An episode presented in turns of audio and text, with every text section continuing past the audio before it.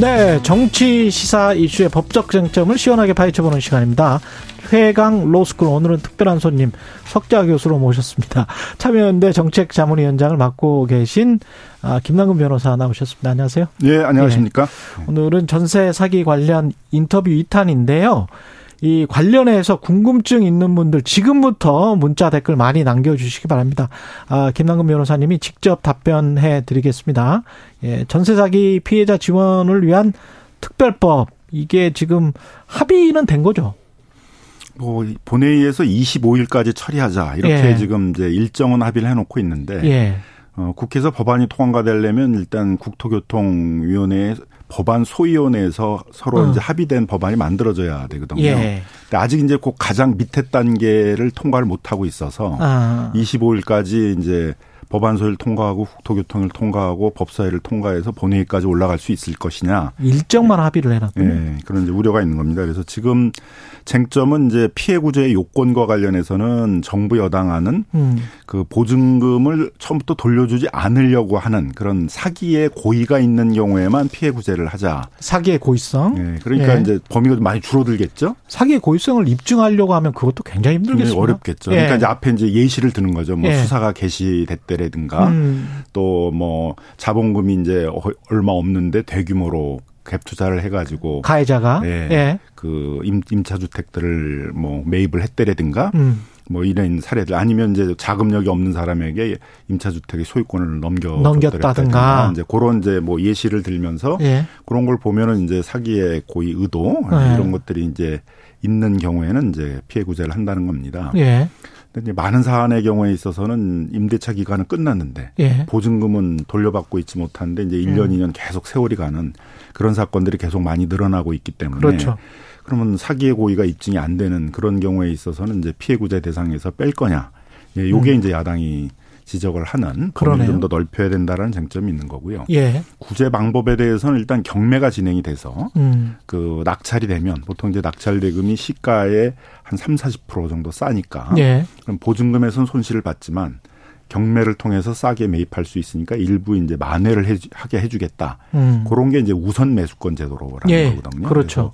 정부 여당은 이제 그 우선 매수권 제도 이제 그것만 하겠다라는 이제 입장인 거고 예, 야당, 야당 입장에서는 좀 구제 방법이 피해 유형에 따라 다 많이 다르니까 예. 조금 더 다양화해 보자라는 것이고 그 중에 어. 이제 하나가 보증금 반환 채권을 자산관리공사 같은 데서 매입해 가지고 어. 어그 보증금을 받고 이제 나가든가 이렇게 네. 이제 하게 해주든가 아니면은 이제 나중에 정산을 해주는 거 주고 예. 그 보증금 만한 채권을 자산관리공사가 매입을 해서 음. 자산관리공사가 1년, 2년 동안 이제 보증금 회수하는 작업을 한 다음에 예. 사후에 정산을 해서 이만큼 회수가 됐으니까 이만큼 이제 보증금을 받아라 하고서는 이제 나중에 정산해 주는 이런 방식을 하자는 것들이 이제 야당 안으로 나오고 있습니다.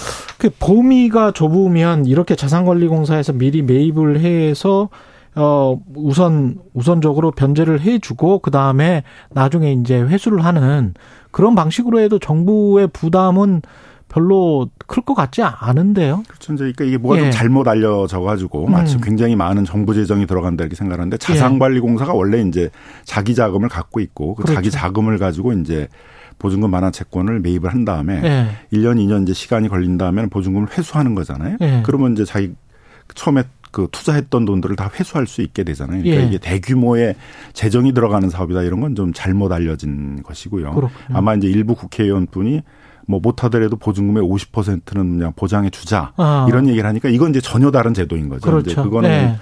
정부가 이제 대신 돈을 보증금들을 그 50%를 보장해 준다는 거니까 예. 그 논의는 이제 지금 이제 사라진 것 같고요. 그 예. 범위에서 보기에는 변호사님은 어떻게 해야 된다고 보십니까? 어떤 어떤 절충점이 있을까요?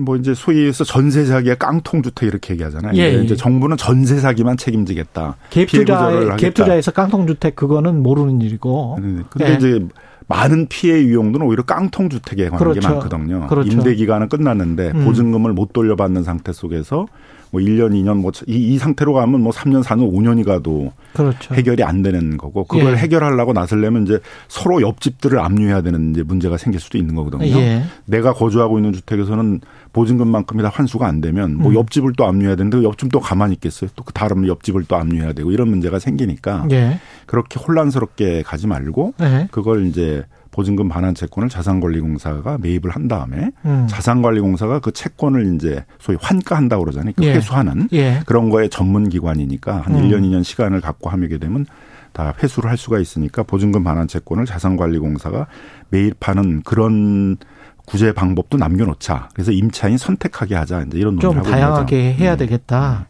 근데 이렇게 만약에 이제 25일까지 일정은 합의됐다고 하니까 특별법이 어떤 수준으로 통과될지는 모르겠습니다만 통과되면 전세 사기를 제가 입었 입은 사람으로 특정이 됐다는 건 어떻게 알죠, 제가? 일단 이제 네. 그 위원회에다가 신청을 해야 됩니다. 아, 아 피해 어, 자이니까 피해를 이제 인정해 달라. 예. 근데 그 위원회에서 인정을 하기 위해서 이제 조사를 해야 되죠. 조사를. 네. 그래서 이제 그 위원회 이제 산하에 그 조사하는 기구들을 두고 음. 그래서 조사를 해가지고 이제 이게 어, 전세 사기의 어떤 피해자로서 인정이 된다라는 판정을 받으면 이제 구제를 받을 수가 있는 겁니다. 그렇군요. 그럼 판정을 못 받은 사람들이 훨씬 만약에 그 범위가 좁으면 훨씬 많겠네. 많아질 수가 있는 거죠. 근데 더욱 걱정이 되는 건 주로 그 위원회를 이제 법조인들로 구성을 아. 하게 돼 있다는 겁니다. 그럼 법조인들 시각에서는 엄격하게 형사적인 문제는 굉장히 엄격하게 해석을 그렇죠. 해야 되거든요. 그럼 예. 이제 이게 사기의 고의가 있다고 인정이 될 수 있느냐 이런 부분들을 엄격하게 해석하기 시작하게 되면 이제 피해 구제의 범위에서 많이 탈락할 가능성도 있는 거죠. 사기 고의를 아 이거 법적으로 엄격하게 기준을 정하기 시작하면 뭐 몇 사람 안 남을 수도 있을 것 같은데. 뭐 남구 지금 예. 인천의 미추홀구, 예. 미추홀구 사례들은 이제 그걸 타겟팅으로 해서 법안을 만들고 있으니까 가해자가 한두 사람인 경우 예. 그렇죠. 이제 그렇고 이제 대부분 선순위의 채권이 있고 그렇죠. 다 경매로 진행되는 급박한 상황들, 예. 뭐 사기라는 것에 대해서는 별로 이견이 없잖아요. 그 사안에 대해서는 예. 그런 경우는 이제 확실히 구제받을 길들이 어, 마련될 수 있겠지만 예. 다른 사안들의 경우에 있어서는 이제 음. 그이 피해 구제의 범위 안 들어갈 가능성도 있는 거죠. 그리고 미추홀구의 경우에 있어서도 우선 매수권이라는 방식으로만 이제 음. 피해 구제가 다 될까? 음. 우선 매수권이라는 건 하려면은 일단은 내가 돈이 있어야 또 낙찰 대금에 네. 대한 또 돈을 마련해야 되잖아요. 그렇죠. 근데 이미 전세 대출을 받아 받아가지고 보증금을 냈는데 그걸 다 잃었단 말이에요. 그렇죠. 대출금도 못 받고 있는데 예. 또 대규모의 대출을 받아라. 음. 그분들은 다 어떻게 보면 영세한 임차인들인데 음. 또 낙찰 대금에 해당되는 뭐 이렇게 억대의 돈들을 대출을 받아서 해야 된다라는 것들이 엄청 부담이 되고 있기 때문에 예.